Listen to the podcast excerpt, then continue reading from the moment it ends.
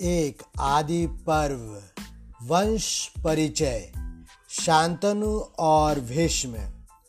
प्राचीन भारत में याति नाम के बड़े प्रतापी राजा राज करते थे। खांडप्रस्थ उनकी राजधानी थी। इसी स्थान पर आगे चलकर इंद्रप्रस्थ बसा।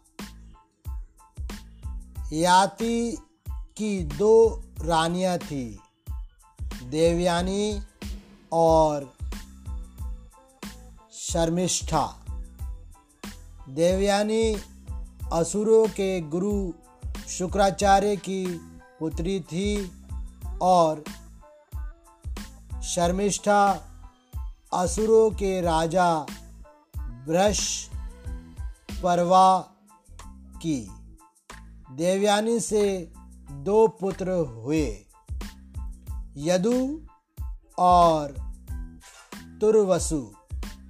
यदु के नाम पर यदुवंशी राजाओं की परंपरा चली।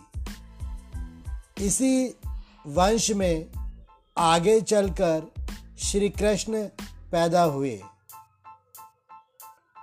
शर्मिष्ठा से तीन पुत्र हुए। इनमें सबसे छोटा पुत्र पुरु, बड़ा पराक्रमी और पितृ भक्त था। याति ने प्रसन्न होकर उसे अपना उत्तराधिकारी बनाया। प्रु के नाम पर उस वंश के राजा प्रुवंशी कहलाए। प्रु के वंश में कई पीढ़ी बाद एक अत्यंत प्रतापी राजा दुष्यंत हुए, जिन्होंने कर्ण ऋषि की पालिता कन्या शकुंतला से विवाह किया। शकुंतला के पुत्र भरत बड़े ही प्रतापी थे। वे चक्रवर्ती राजा हुए। कहा जाता है कि भरत के नाम पर हमारे देश का नाम भारत पड़ा। भरत के वंश में हस्तिन नाम के प्रसिद्ध राजा हुए, जिन्होंने खांडा प्रस्थ से कुछ दूर हस्तिनापुर में नई राजधानी बसाई। हस्तिन के राजवंश में कुरु नाम के राजा हुए, जिनके वंशज कौरव कहलाए। कुरु के ही नाम से कुरुक्षेत्र प्रसिद्ध हुआ। कौरव राजवंश में महाराजा शांतनु बड़े प्रतापी राजा हुए। उनके राज्य में प्रजा बड़ी सुखी थी। उन्होंने एक अत्यंत रूपवती स्त्री से विवाह किया, जो स्वयं गंगा थी। कहा जाता है कि एक बार अष्टवसु नाम के आठ देवताओं के उत्पात से क्रुद्ध होकर वशिष्ठ मुनि ने उन्हें मनुष्य योनि में जन्म लेने का शाप दिया। परंतु आठों वसुओं की प्रार्थना पर ऋषि ने यह कहा कि तुम लोगों में से सात वसुओं का तो जन्म लेते ही उद्धार हो जाएगा। किंतु सबसे उत्पाती वसु प्रभात को बहुत दिन तक मर्त्य लोक में रहना पड़ेगा। इन्हीं कष्ट वसुओं को शाप से मुक्त करने के लिए गंगा ने उनकी माँ बनना स्वीकार किया। शांतनु को गंगा से आठ पुत्र उत्पन्न हुए। सात पुत्रों को पैदा होते ही गंगा ने अपनी धारा में बहा दिया। आठवें पुत्र को शांतनु ने नहीं बहाने दिया, तब गंगा इस बालक को अपने साथ ले गई और उसका नाम देवव्रत रखा। उन्होंने परशुराम और वशिष्ठ द्वारा इस बालक को ज्ञान, धर्म, नीति और शस्त्र की शिक्षा दिलाई। देवव्रत अतुल्य पराक्रमी योद्धा के साथ साथ धर्म, दर्शन और नीति के भी प्रकांड पंडित और व्याख्याता हुए। एक दिन शांतनु गंगा तट पर गए। उन्होंने देखा कि एक तेजस्वी बालक ने बाण वर्षा से गंगा के प्रवाह को रोक रखा है। शांतनु आश्चर्यचकित होकर उसे देखने लगे। तभी गंगा प्रकट हुए और उन्होंने बालक का हाथ शांतनु के हाथ में देते हुए कहा, महाराज, अब आप अपने पुत्र को स्वीकार करें। यह आपका पुत्र देवव्रत है। महाराज शांतनु ने देवव्रत को युवराज और अपना उत्तराधिकारी घोषित किया। भीष्म प्रतिज्ञा। एक बार शांतनु यमुना नदी के किनारे गए, वहाँ एक रूपवती निषाद कन्या को देखकर उनके मन में उससे विवाह करने की इच्छा जाग उठी। निषाद कन्या का नाम सत्यवती था। सत्यवती का पिता शांतनु से अपनी कन्या का विवाह करने को राज़ी हो गया। किंतु उसने यह शर्त रखी कि उसकी कन्या का ही पुत्र शांतनु के राज्य का अधिकारी होगा। निषाद की शर्त सुनकर शांतनु बड़े असमंजन में पड़ गए। वे अपना उत्तराधिकारी देवव्रत को बना चुके थे। यदि वे सत्यवती से विवाह करते हैं तो वे राजधर्म से हाथ धोते हैं। और यदि राजधर्म का पालन करते हैं तो विवाह की उनकी इच्छा पूरी नहीं होती। वे बहुत दुखी रहने लगे। पिता का दुख देवव्रत से नहीं देखा गया। वे मंत्री से पिता के दुख का कारण जानकर सीधे निषाद के पास गए और बोले, आप अपनी कन्या का विवाह महाराज शांतनु से कर दे। मैं राज्य पर से अपना अधिकार छोड़ता हूँ। आपकी कन्या का पुत्र ही महाराज शांतनु के बाद हस्तिनापुर का राजा होगा।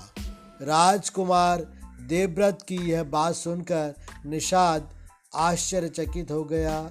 कुछ सोचकर बोला, राजकुमार, आपकी बात पर मुझे विश्वास है। किंतु आपके पुत्र ने यदि राज्य का दावा किया तो मेरी कन्या के पुत्र का क्या होगा?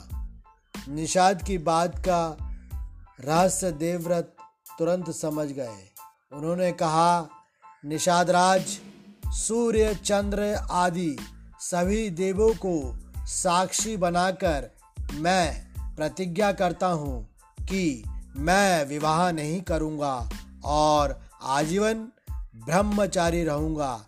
पिता के सिंहासन पर आपकी कन्या के पुत्र का ही अधिकार होगा और मैं सदा सिंहासन पर आसीन राजा की सेवा में तत्पर रहूँगा। चाहे प्रकृति के सारे नियम बदल जाए, पर मैं अपनी प्रतिज्ञा पर अटल रहूँगा। इस भीषण प्रतिज्ञा के कारण ही उनका नाम भीष्म पड़ा। सत्यवती का विवाह महाराज शांतनु से हो गया। उनके दो पुत्र हुए, चित्रांगद और विचित्र वीर्य। शांतनु की मृत्यु के पश्चात चित्रांगद गद्दी पर बैठे। कुछ समय बाद गर्धवराज ने हस्तिनापुर आक्रमण किया। इस युद्ध में चित्रांगद मारे गए। तत्पश्चात विचित्र वीर राज सिंहासन पर बैठे। धरतराष्ट्र और पांडु। विचित्र वीर की आयु जब विवाह योग्य हुए तो भीष्म को उनके विवाह की चिंता हुई। इसी समय काशी नरेश की तीन कन्याओं के स्वयंवर का निमंत्रण उन्हें मिला। कन्याओं के नाम थे अंबा, अंबिका और अंबालिका। विचित्रवीर को साथ लेकर भीष्म स्वयंवर में गए। वहाँ देश विदेश के राजा आए हुए थे। किंतु भीष्म ने तीनों राजकन्याओं को बलपूर्वक रथ में बैठा लिया और उन्होंने हस्तिनापुर उन्हें ले आए। विवाह की तैयारी होने लगी। अम्बा ने भीष्म से निवेदन किया, मैं शाल्वराज को अपना पति मान चुकी हूँ और मुझे उनकी सहमति प्राप्त हो चुकी है। इसलिए किसी अन्य पुरुष से मेरा विवाह उचित नहीं। भीष्म ने अम्बा को मुक्त कर दिया और विचित्र वीर का विवाह अंबिका और अंबालिका से संपन्न हुआ। जब अंबा शाल्वराज के पास पहुँची तो उनके अपरहता होने के कारण उससे विवाह करना शाल्वराज ने स्वीकार नहीं किया। इससे अम्बा बहुत दुखी हुई और भीष्म के प्रति उनका मन क्रोध से भर गया। उसने शंकर की तपस्या कर भीष्म से बदला लेने का वरदान प्राप्त किया। आगे चलकर वह श्रीखंडी के रूप में जन्म लेकर भीष्म की मृत्यु का कारण बनी। अंबिका से धृतराष्ट्र और अंबालिका से पांडु नाम के पुत्र पैदा हुए। इनके जन्म के पूर्व ही महाराज विचित्रवीर की मृत्यु हो चुकी थी। धृतराष्ट्र पांडु से बड़े थे, पर जन्माद थे। अतः पांडु को राज सिंहासन पर बैठाया गया। जिस समय धृतराष्ट्र और पांडु का जन्म हुआ, उसी समय अंबिका की एक दासी के भी पुत्र उत्पन्न हुए, जिसका नाम विदुर रखा गया। विदुर के जन्मजात उच्च लक्षणों को देखकर भीष्म ने उसका भी लालन पालन राजकुमारों की भांति किया। आगे चलकर विदुर धर्म नीति के प्रसिद्ध व्याख्याता हुए। धृतराष्ट्र का विवाह गांधार नरेश की कन्या गांधारी से हुआ। गांधारी पतिव्रता स्त्री थी। धृतराष्ट्र के जन्माद होने के कारण उसने जीवन भर के लिए अपनी आँखों पर पट्टी बाँध ली। धृतराष्ट्र के सौ पुत्र और एक कन्या पैदा हुए। पुत्रों में सबसे बड़े दुर्योधन था। कन्या का नाम दुशल्या था, जिसका विवाह सिंधुराज जयद्रथ से हुआ था। पांडु का विवाह यदुवंशी राजा शूरसेन की कन्या प्रथा से हुआ। प्रथा का पालन शूरसेन के फुफेरे भाई कुंती भोज ने किया था। इसलिए उनका नाम कुंती प्रसिद्ध हुआ। कुंती श्री कृष्ण की बुआ लगती थी। कुंती को साधु संतों और अतिथियों की सेवा बहुत प्रिय थी। दुर्वासा ऋषि ने प्रसन्न होकर उसे एक ऐसा मंत्र बताया, जिसका जप करके वह किसी देवता का आह्वान कर सकती थी।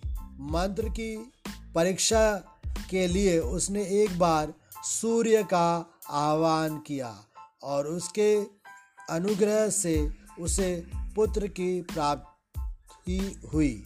कुंती उस समय कुआरी थी, अतः लोक लाजवश उसने शिशु को एक पेटी में बंद करके गंगा में बहा दिया। कौरवों के अधिरथ नाम के सारथी के ने शिशु की रक्षा की और अपनी पत्नी राधा को पालन पोषण के लिए सौंप दिया। यह बालक कर्ण नाम से प्रसिद्ध हुआ। सारथी द्वारा पालन पोषण होने के कारण उसे सूत पुत्र भी कहा गया। भीष्म की देखरेख में पांडु बड़ी कुशलता से राज्य का संचालन करने लगे। उन्होंने भारत के सभी राजाओं को पराजित किया और सम्राट की उपाधि धारण की।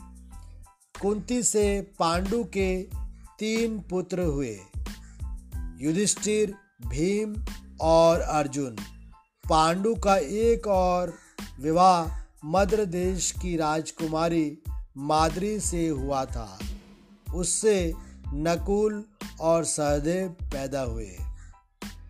धृतराष्ट्र के पुत्र कौरव, कहलाए और पांडु के पुत्र पांडव।